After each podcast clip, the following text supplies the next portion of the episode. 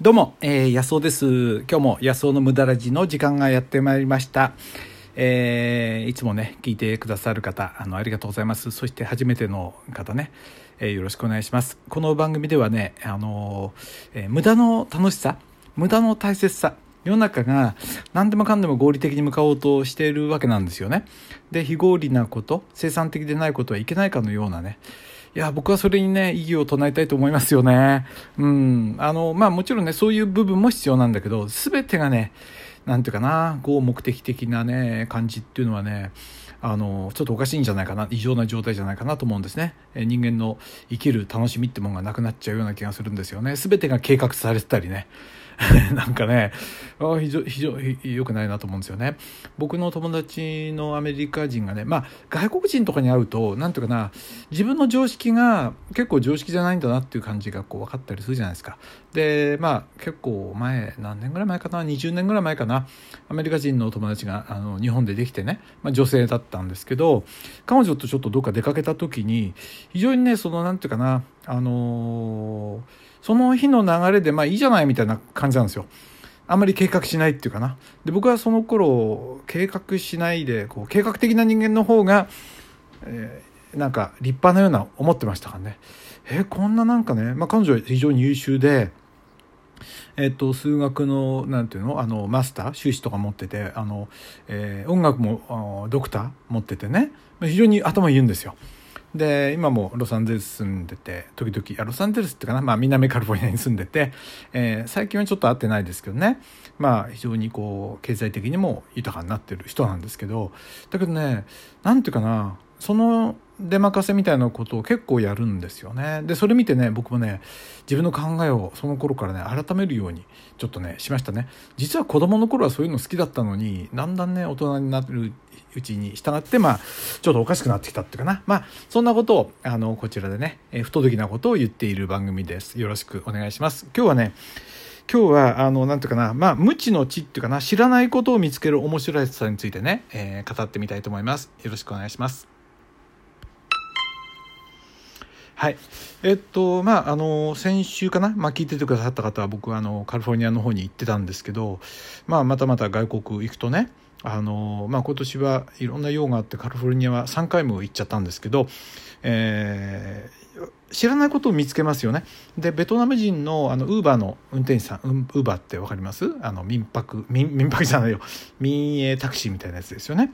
で仲良くなってずっとねちょっと遠くまで乗ったんで話をまあ渋滞もしちゃったんでね1時間ぐらいかかっちゃったんですけどいろいろおしゃべりしてたら彼はベトナム人だって言うんですよね。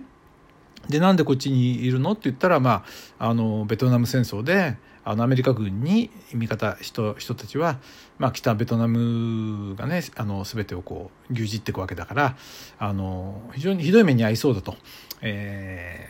ー、それでねあの逃げてきたわけですよね。あの難民になってそれ逃げてきたと。それでねアメリカに受け入れられたんだっていう人でね。ああそういう人って結構アメリカに住んでるんだろうなと思ってね。もうベトナム戦争のことなんて忘れちゃうかもしれないけど結構そういうのがあってね。そういえばあの映画の僕の好きな映画でクリント・イーストウッド監督のね「グランドトリノ」これね久しぶりにまた見ちゃったんですよ。あのねで忘れちゃってるとこがあってね。でこれでモン族っていうねアジア系の人たちが出てくるんですけど隣にね。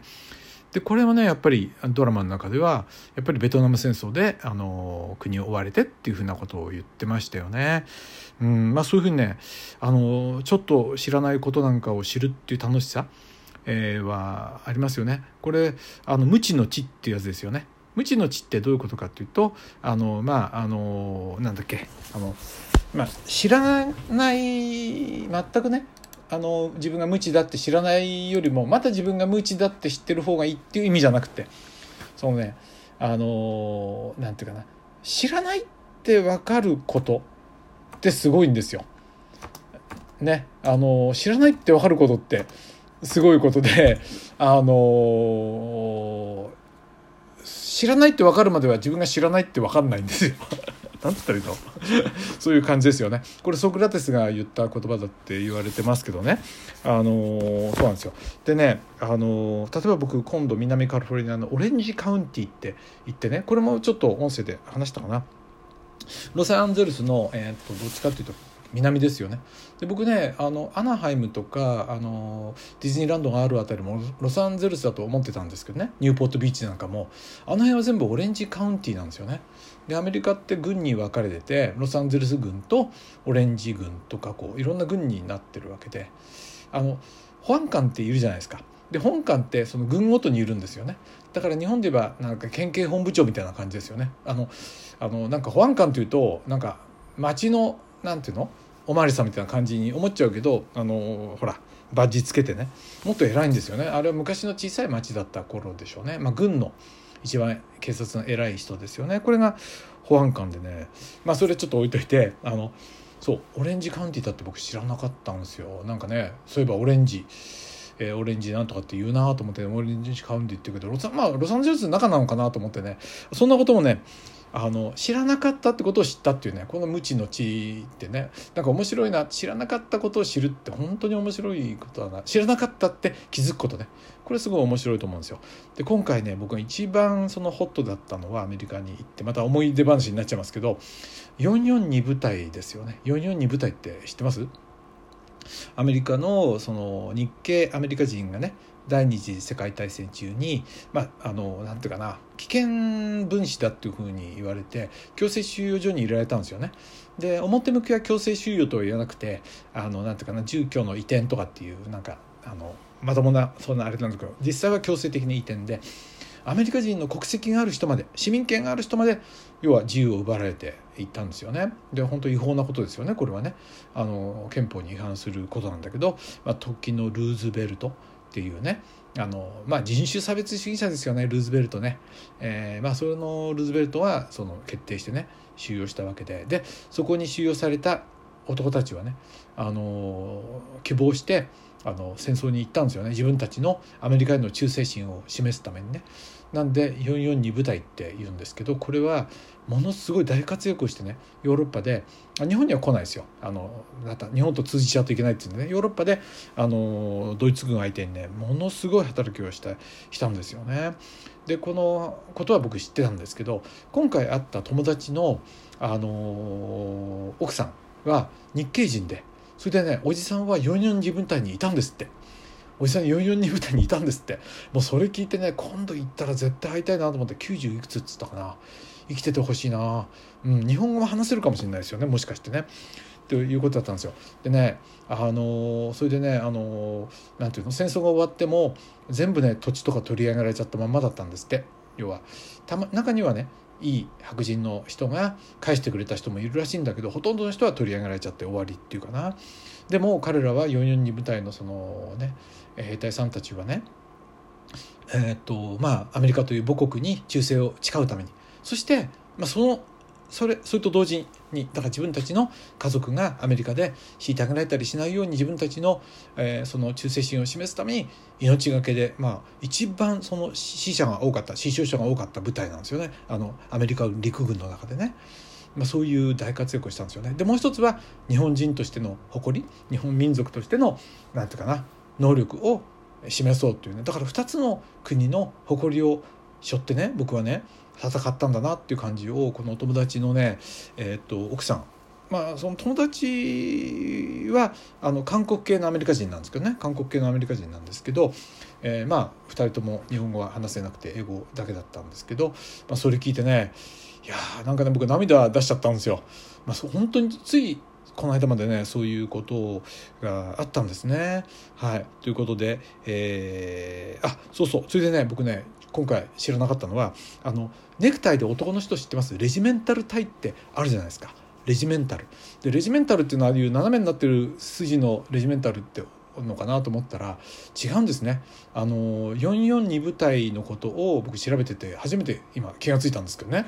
この年になって。あの442部隊のことをあの442 442レジメンタルコンバットティームって言うんですね。あのね連隊のことをレジメンタルって言うらしいんですよ。連隊だから442連隊は4 440セカンドレジメンタルコンバットティームって書いてありますからね。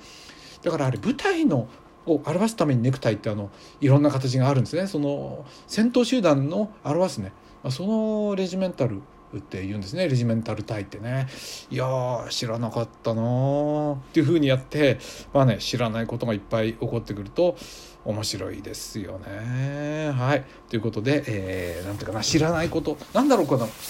自分の世界が広げる感が面白いのかな。無知の知を発見すると知らなかったってことに気づくっていうね。いうことは何ていうかな。あのヨーロッパ人がアメリカ大陸を発見してまああのねあのあの人にとっちゃあれだよね。あのネイティブアメリカンにとっては迷惑な話だけどでもヨーロッパの人にとってはもう新大陸がね新天地があったってミッケルンと同じように。でもそういうところはもうないですけど頭の中には新天地がいっぱいあってね。うん。だそれがねなんか無知の知っていうかな。僕をいろんな風にワクワクさせてくれるなと思った次第なんですよ。あなたは無知の知についてどう思いますでしょうかね。